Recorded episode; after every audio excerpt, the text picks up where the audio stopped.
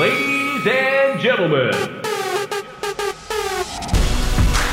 welcome to the RBR Recap, presented by Round by Round Boxing and RX Water. Welcome to the RBR Recap, episode 12. I'm Alex Burgos, joined as always by Gabe Rivas. Tuning in on Sunday, April 10th, after a busy weekend of fights, four big cards. Gabe, how are you, sir? I'm good. I think we all have a boxing hangover from a good 12, 14, 15 hours of boxing, starting in the morning with Triple G and then ending at night with uh, Sebastian Fundora and Ryan Garcia. Most definitely, yeah. And I saw people, uh, you know, from across the pond and whatnot talking throughout the week. Man, I don't want to see anyone in the states complaining about having to get up because um, I know over there it's hard being a boxing fan, man. When we're we're doing our prime time, our main events, you know, it's super early over there or super late, however you want to look at it. So we got a little bit of a, a dose of our own medicine this weekend. So although I will say I don't, I don't mind so much waking up early and then it was a good fight, you know, between Triple G and Murata. So, and then just led me into my day. And then uh, obviously more boxing is always fun as the the nightcap. So, for sure, there's a lot to discuss, and we're going to start off with the Golovkin Murata fight, uh, which happened on DAZN. The main event kicked off at around 8 a.m. Eastern time, somewhere in that range, and um, it was an interesting fight. So, what happened was going in, you know, 40 year old Gennady Golovkin turned 40 on Friday um, against 36 year old Ryota Murata, who was a middleweight title unification clash. And going in, a lot of people were saying, you know, is this going to be the Triple G of old or an old Triple G? And I think what we got was a little bit of both. It depends what part of the fight you saw. And it's funny because, you know, discussing this with my brother, um, he was like, I saw from round five on. So I'm like, that's funny. You're right at that line where it's like you would think that, oh, he didn't look so bad. You know, he he started uh, to break Murata down. But those that were questioning is Triple G too old to then parlay this and transition this victory into a fight with Canelo, you, you certainly have a lot of questions and a lot of uh, discussion around that. So through four rounds, it was pretty tough for Triple G. Um, looked every bit of 40 years old. Uh, but to his credit, he came back and really weathered the storm and broke down Murata and eventually stopped him in the ninth with a pretty vicious shot um, up top, and the towel was thrown in. Gabe, this fight, again, I'll, I'll, say it once more, was kind of a tale of two fights. I want to get your opinion on how Triple G looked and really what are the viable options for him moving forward off of this victory. Triple G had to shake off some ring rust at the beginning of the fight. Murata is a bit younger, so his relative youth was an advantage in the early rounds by allowing him to be a little quicker and more active. Uh, and, and, it was clear that body punching was part of his game plan, something that we saw affect Triple G in the Derevianchenko fight. And I think people have seen that perhaps that's a vulnerability in Triple G, the punches to the body. But Golovkin's skill and his power started to make a difference as the rounds progressed. He had the better jab on the inside. He was more creative in terms of his offense, uh, punching around the guard, over and around, as we've grown accustomed to him doing. And we've seen him in, do that against many fighters. Uh, in round six, I think that was a pivotal round. And you mentioned that if you started watching the fight at round five or round six, you would have thought, oh, okay, this is the Triple G of old. Uh, and he did kind of look like that during those last couple rounds, but that's because you know he allowed himself to kind of uh, shake the ring rust off. Murata got a little bit tired, and then the skill and power of Golovkin started to take over. Uh, and so in round six, he caught him with a right hand that forced uh, Murata's mouth guard out of his mouth. And then he didn't look the same after that. And he eventually stopped him uh, in round nine. So dominant performance uh, to an extent because in the first round, he had to get rid of that ring rust. And uh, it was clear that someone with uh, who's younger, who's quicker, who's more active, is going to cause a lot of trouble for Triple G at this advanced age at 40. And look, and moving forward, it looks like he has secured his third fight, the trilogy fight with Canelo. Canelo still has to get past Dimitri Bivol. But if you're asking me, is he too old to be a unified champion at 160? Uh, no, clearly, right? If he can do it, if he can go in enemy territory and beat Ryota Murata and take his title away and knock him out, he's not too old to be a unified champion. But is he too old to move up to 168 pounds and beat a prime Canelo? Who's younger, quicker, faster, perhaps a, little, a lot more technical um, in, in terms of his offense? then perhaps the, the answer is yes, he might be too old. And I think the consensus going into the fight is that despite his iron chin, despite being uh, a great fighter, we might see him get stopped in this fight uh, with Canelo at 168 pounds. Yeah, I wrote down a couple things that you said. Uh, the ring rust was one thing that a lot of people were mentioning, and you know me over the years, I've been always been a, a big Triple G guy. Just seeing him perform against Murata is just, you know, I think not only the ring rust, obviously there was a little bit of that, but you know, age catches up with us. Father Time, as they say, is undefeated, and it's not a knock against him. He's just old, and the style of um, you know fighting that he's made a living off of uh, his whole career um, has been I'll take three to give you one, and my one is going to hurt more than your three. Uh, you know, eventually that's going to catch up with you. I don't care who you are. And so he systematically broke Murata down, which has been his, you know, his calling and what he does. But Murata also, there was not enough made, I think, because they're hyping up the storyline of, you know, Triple G hasn't been in the ring since 2020, you know, December of 2020. Murata hadn't been in the ring since December of 2019, a full year longer than Triple G. And he's no spring chicken either. 36 years of age. What he did, I thought his game plan was very intelligent. Like you said, focus on the body. Golovkin, I mean, just continually, progressively through fights now since the Derevianchenko fight, um, even the Canelo fights in, in, moments, he just does not take body shots well. Uh, he looks like he's related to Keith Thurman, you know, and those are two high level great fighters. But it's just like if you hit them with body shots, you're gonna really visibly see the effects of that, you know, and that's kind of something that a lot of trainers say, a lot of commentators say. It's like you got to invest that. It's not the sexy thing to do, go to the body because you don't see that investment until later on in the fight. But with Golovkin now, it's like you start hitting him early and he's like wincing and it's just like he's not taking those punches well at all. For that reason, I really don't want to see a, a third Canelo fight. I think he could, for his health, he could get hurt. Uh, I don't think that's a competitive fight. And I would much rather see him get in the ring and try to unify again, an incredible feat would be uh, becoming undisputed at 160. You got Jermall Charlo and Demetrius Andrade. Those are huge fights. If Andrade decides to come back down and stay at, at 160, if they can make those fights, at least one of those fights, the Andrade fight is a matchroom fight. I would much rather see him face one of those guys than kind of, um, you know, drop the kind of pretend drama. And we've already heard two different sides of the story. Canelo's kind of drawing the storyline up, saying, "Oh, it's personal, it's this and that," and Golovkin's like, "For me, it's not personal. You know, if it was personal, we would have fought right after that second one. I think for his career and for his own health, uh, he should probably look forward and look towards another fight. Yeah, and, and it's not the same fight. It's not the same. There's not the same interest as there was in 2017, where these guys were on Sports Center doing interviews and stuff like that. Uh, and it, even the 2018 fight wasn't as interesting going into it uh, in terms of promotion as the 2017 fight. So a few years down the line, uh, everything's different. Canelo's at a different level right now, and he is the big star, and he's, I think, the pound for pound king of the of boxing. Also on Saturday, we had a top ranked card on ESPN headlined by champion Michaela Mayer against former world champion Jennifer Han. Mayer dominated and took a unanimous decision uh, by scores of 100 to 90 twice and 99 to 91, retaining her WBO and IBF junior lightweight titles in the process. Now, Gabe, you were there. Mayer, uh, coming off of her title victory where she unified against Hamadouche, um, kind of had this homecoming and really performed well. She bloodied Han up in the fourth, I believe, and almost had her out in the eighth or ninth around there. And so she really did what she needed to do a totally different style of fight than her last fight, where she really won a lot of fans going toe to toe and showed that she can, you know, fight that phone booth fight and really excite fans. But she's got technical skills. She's an, uh, an Olympian and works with legendary coach Al Mitchell. So she's got a lot going for her right now. Again, she was successful by one sided victory last night. What were your thoughts being there uh, in person of Mayer's performance and kind of what should be next or what's on the horizon for her?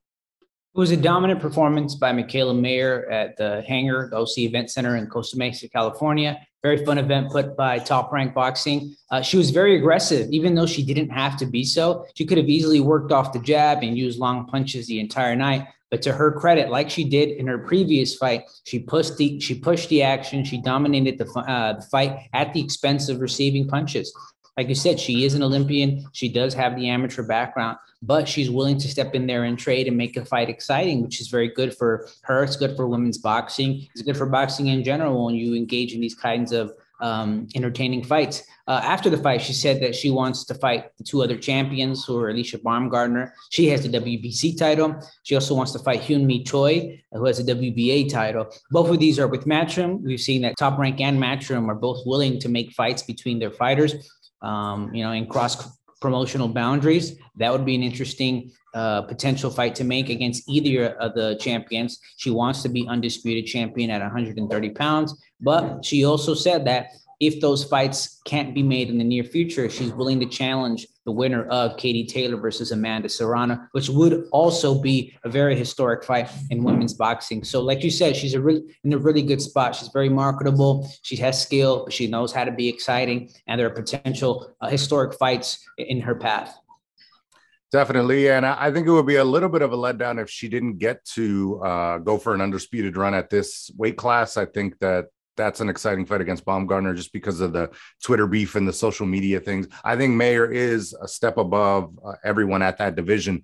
And it's telling that she's willing to challenge herself and go up and face, you know, according to ESPN, the number one or two woman in the world in Katie Taylor or Amanda Serrano. So depending on that, how that fight goes, you know, Mayer could be eyeing that winner. Um, but again, it depends how that fight goes. Let's say it's a close fight. I'm sure, you know, they'll be open to doing a rematch in Ireland, let's say, or the UK, wherever. So they may be tied to each other beyond this uh, first fight. Now, you know, assuming that it's a competitive fight or maybe even there's some controversy going on. Obviously, we don't always get, you know, knockouts in women's boxing, but Serrano is a heavy puncher. So um, that's always a possibility. But uh, Mayer does have some options, like you mentioned, in the two matchroom fighters, Baumgardner and Choi. Uh, obviously, they're going to try to settle things between them first and then really bring um, this mega matchup uh, between the winner of that fight and Mayer to really, um, you know, go for undisputed in this weight class. But as far as the fight against Jennifer Han, Jennifer Han's not a slouch. She's a former world champion. Um, she has skills, you could tell. But you know, she was outmatched and outgunned against Mayer, who's uh, continually gotten better. And I think she's shown that, yeah, hey, I can dig in the trenches. I love that. Also saying, you know, before the fight, she did a little piece with Mark Kriegel. It's like at the end of the day, this is entertainment. People are coming in to watch me, they're paying. Um, I'm going to try to do my best, not only to just, you know, box on the outside and, you know, use my stick and control things, but if I want, I'll go in there and, and bang a little bit and I may take some to give some. That is a very marketable um, you know thing to say and, and her personality goes a long way hopefully she gets the headline a couple more bouts because as we're saying matchroom may be tied up a little bit with their fighters and who, who knows how long that's going to go on so uh, hopefully for Mayer's sake she stays busy and then after this we'll see what happens uh, whether she stays at this weight class or moves up after more than a year off and out of the ring, Ryan Garcia made a successful return in San Antonio. He headlined a card on DAZN uh, he won a one sided victory over Emmanuel Tagoe. Scores were 118, 109, and 119, 108 twice. Now, Garcia scored a second round knockdown against Tagoe and spent the bulk majority of the fight trying to kind of replicate that moment um, and really, you know, score that knockout that the fans wanted. Um, Gabe, what were your thoughts on Garcia's return to the ring? Um, also, the way that he spoke, I think, was pretty telling after the fight um, seemed to have a little bit of a, a bit more of a personality change and um, just maybe what's next for him in terms of potential matchups. Ryan Garcia returned after a more than one year layoff. And I think that we have to be cautious with our expectations going into that fight. He had to deal with uh, some mental health issues, a hand injury, a new trainer. So you have to take all that into consideration. And I'd like to see another performance or two before we kind of determine where he is at at 135 pounds. Because as far as I'm concerned, once you've been away from the ring for over a year, you're a non-active fighter. And so what he's doing right now is staking his claim as a contender uh, after not being active for um, for so long, and that's going to take more than one fight. Um, what is what is good to see is that after the fight, uh, he demonstrated some more maturity in his post-fight interview with Chris Mannix they asked him if the Tank Davis fight is next, and he said, "You know what? Let my I'm going to let my team decide and figure that out." I think all fighters want to fight the best competition, um, but they have to be a little bit smart in their delivery of um, uh, uh, in terms of calling fighters out and asking for their fights and saying, "Look, let my team figure that out," uh, because it does bother fans when you're constantly calling out all these fighters and it doesn't happen. Ryan Garcia admitted as much in his post-fight interview. And so he's learned to be a little bit more diplomatic and let it progress nat- naturally. And in his own words, when we fight, we fight. And I think doing things like that, being more diplomatic, saying that my team is going to handle it rather than calling people out, is going to earn some more fans. Uh, because what I think fans want to see is to say, hey, you know, we're seeing that perhaps you're not ready, and now you're seeing it too, and you're admitting as much and being mature about it and letting things happen uh, naturally instead of calling people out. Yeah, I agree with you. I thought it was uh it was a good sign after the fight where he said, and I'll I'll read the direct quote. He said, "In the past, I'm always with the callouts. You know, we've seen him with the Devin Haney stuff. We've seen him with the Gervonta Davis callouts. And he said, I know it's fun, but it's unrealistic. I don't want to lie to the fans. Look, I'll take that all day, every day over this new age of social media boxers that are just calling everyone out left and right. When in actuality, anyone that follows the sport knows that not only is there's levels to boxing, there's also promotional levels and and battles that have to be won uh, for a fight like that to be made. And so when you're talking about the crown jewel of Golden Boy, the crown jewel of Mayweather Promotions, you know it it's not a fight that's just going to be thrust upon the public without some build uh, build up and hype. And so these guys, you know, just aren't on the the same path right now. They're not going to fight right now. For anyone that thinks that's going to happen, you know, you'd like to see a little bit more uh, from Ryan Garcia in terms of being able to cut off the ring. Um, I thought the 12 rounds were excellent for him because he got to get that action, got to get back into the swing of things against a guy that was very difficult, you know, that presented challenges in terms of maybe not uh, firepower coming back at him, but, you know, how do I crack this?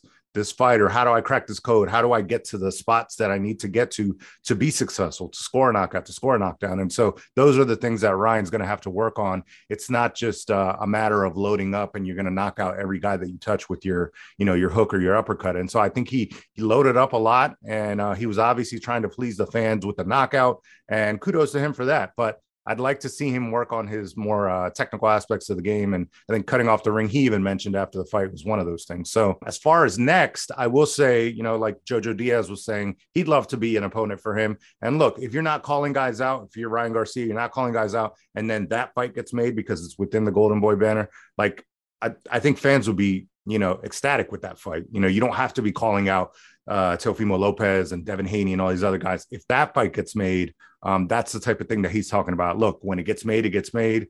Just watch my next fight when it happens. And those are the types of progressive fights that I think are right for him right now. It may be too much for him right now. I don't know what your thoughts are, but you know, a fight like Jojo Diaz, who's been on that top level, um, or a guy like uh, Javier Fortuna, even. What do you think? But from a technical standpoint, to go real quickly back to the Tagoe fight, you're right. He needs to work on cutting down, cutting off the ring, using his jab more, working the body from a distance in the early rounds, and I think also implementing a long-term strategy. Now, perhaps he didn't expect to go to move around and run the entire fight. I'm usually not uh, that critical of fighters who want to box, but the kind of game plan of Tagoe was to run. He was in survival mode for 12 rounds, and it's really hard to knock somebody out when they're doing that. And so um, I would like to see him work on implementing a long-term strategy of using your jab, trying to land these punches to the body, and slowing down an opponent who moves around a lot. And so moving forward, a fight like Javier Fortuna, I think would teach him a lot in order to be able to deal with those kinds of fighters. Because part of matchmaking is not only developing the fighter uh, into having a nice record, but also getting him used to different styles so that in the big fights, when he fights someone like a Javier Fortuna, he knows how to deal with that because he's going to be more elusive, right? Uh, and also dealing with pressure fight is dealing with all different styles so that when it really matters and you have these big purses and everyone's watching, you know what to do with these different kinds of styles. Um, so I wouldn't mind seeing a Javier Fortuna fight. I would also not mind seeing the Jojo Diaz fight. Um, Jojo Diaz is going to be his toughest fight to date. Uh, the, and in terms of style, He's gonna be he's gonna be right in front of Ryan. He's gonna be pushing him. He's gonna be pushing him back. Um, but that might favor Ryan because he needs someone to push him back in order to land the counter hooks that really hurt people, right? But I've never seen Jojo Diaz hurt before. How is his chin going to react to someone like Ryan Garcia? So a lot of variables that make this fight very intriguing. Definitely, yeah. And from what we saw last night, the crowd was in full effect. You know, everyone was it was a raucous event. Um, you know, Ryan Garcia did not lose his star power, is what I want to say. So, you know, he's got that going for him. uh, it's always been a case where you know online you know boxing fans uh, find him an easy target to say, oh, well, you do, you know, this, this, and that on social media, but we want to see you fight the guys. He's still going to do his social media thing. He's still going to be this larger than life presence um, outside of the ring because he's just a popular guy. He's he's that um, you know that type of fighter and that type of personality, and good for him. Hopefully, he continues to progress because a lot of these guys, you know, his contemporaries that we're mentioning, um, they're young. So there's going to be that possibility and that chance, even if it's not this year or next year, that these mega fights will happen down the road. Lastly, on Saturday night, we had an exhilarating matchup between Erickson Lubin and Sebastian Fundora. This fight um, took the cake for the day and could end up being in the conversation for fight of the year. It had a little bit of everything. Uh, round of the year, round seven was a classic. Um, it had a brutal uh, display of just power punches and you know how Lubin ended up looking uh, visually after the fight was pretty telling as well. Uh, in round two, Sebastian Fundora landed a, a well placed or multiple well placed uppercuts, and it was finally the right uppercut that dropped Lubin. And to his credit, Lubin, who was shaken, got up, fought on and came back and knocked Fundora down in the seventh, which you know was mentioned as a you know probably round of the night, and then may even be round of the year uh, when it's all said and done at the end of 2022. Huge win for, uh, for Fundora, who was a betting underdog, slight going in. He was a uh, around a plus 125. Lubin was a minus 155. Um, so it's pretty close. Fundora, the unbeaten fighter. Lubin, of course, only one loss against um, the champion Jermell Charlo. So nothing to be ashamed of there. But man, these guys went at it, went toe to toe, and it was just a battle of attrition, uh, really in the trenches. And I got a feel for Lubin because it must be hard fighting against a guy that's six five and a half, six six, that doesn't even use his his height. I mean, he was there, you know, face to face with him in the trenches, and I think Lubin just, you know, maybe fought the wrong game plan. Um, Kevin Cunningham said the right things, but at the end of the day, it's like you know when you're in there in that moment and you're hitting the guy with punches that nine times out of ten folds everyone else. You know, they don't call his hands hammer and jack for no reason. I mean, he's got power, but uh, Fundora, you know, was at the end of the day showed that he's got a tremendous chin. And so, um, you know, now he opens up the possibilities for so many more fights for himself. And he's really proven that he's not just this physical freak uh, and kind of like a sideshow that they're putting out in front of us, which we've seen in boxing before. You know, sometimes you get, you know, ex ball players and this and that, and they're just really big or tall. Yeah, exactly. Exactly. uh, you get guys like that, but no, Fundora can fight, and he showed that he can take a punch and really defeat a top contender in Erickson Lubin. So, Gabe, I want to kick it to you in terms of what you thought about this fight, both men, and kind of where they go from here it was an exciting fight from uh, Lubin and Fundora. Valiant effort from Lubin. Like you mentioned, he was dropped with a vicious uppercut, right uppercut uh, in the second round. He survived the incoming onslaught and even dropped Fundora in round seven. Uh, but ultimately, Fundora was too much for Lubin um, in, in, in, round nine when he when he stopped when he was stopped by Fundora.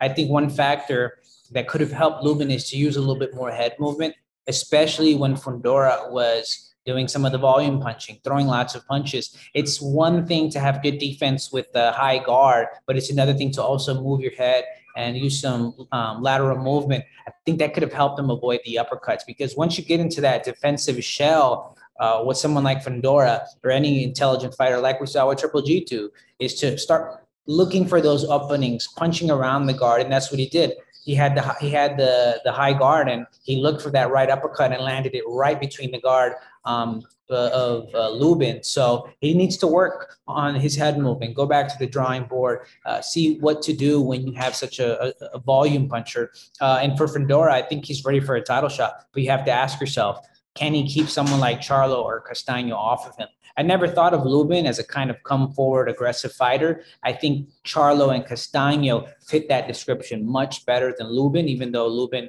was a power is a power puncher. Uh, but you have to you have to ask yourself, you know, what's going to happen when uh, Castaño and Charlo cut the distance against Fundora? What's going to happen when they hurt him? Are they going to let him survive? So all these things make for a potential world title shot for uh, Fundora very intriguing.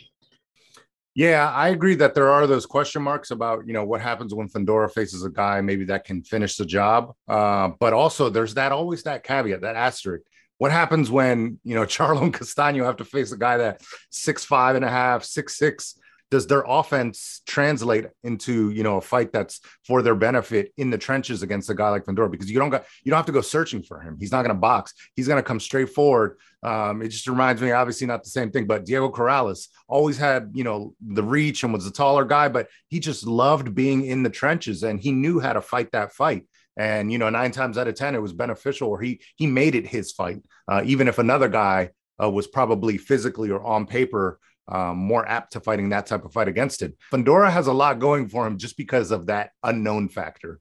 Back to Lubin and the stoppage, I got to give credit to Kevin Cunningham, um, his trainer, his coach. We all need a coach and a guy in our corner like that. And I don't know what exactly happened right after he stopped the fight, but someone threw something at him. I don't know if it was maybe the Lubin supporters that were just upset or I don't know what it was, but that was totally uncalled for. I think if it was someone upset that he stopped the fight for Lubin, he could have saved his career right there. And even, you know, beyond that, who cares about boxing? He may have saved him from, you know, really bad physical damage. Um, his face was awful and he just he just looked like everything was taken out of him. And, you know, Cunningham did the right thing by stopping the fight because Lubin was a guy, and Fundora mentioned this after the fight, that he was going to go out on a shield.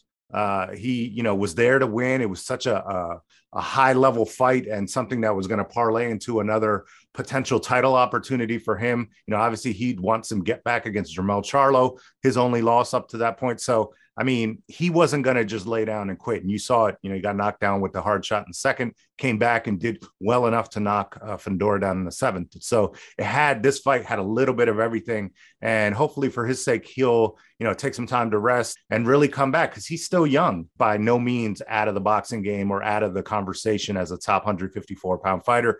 He just, um, you know, lost to the better man last night. And so now things get interesting with Fundora. Again, I go back to the height, man. He's just this the specimen. And so he's really going to shake things up. And when they asked him who he thinks is going to win that Charlo um, Castaño fight, he picked Charlo. Uh, he thinks that Charlo is going to win that fight. And, you know, who knows if that fight happens after um, that title unification, you know, that undisputed fight, that'll be something that people uh, will be intrigued with for sure. Thank you for listening to the RBR Recap. Make sure to follow us on social media at RBR Recap and visit RBRRecap.com for the latest episodes.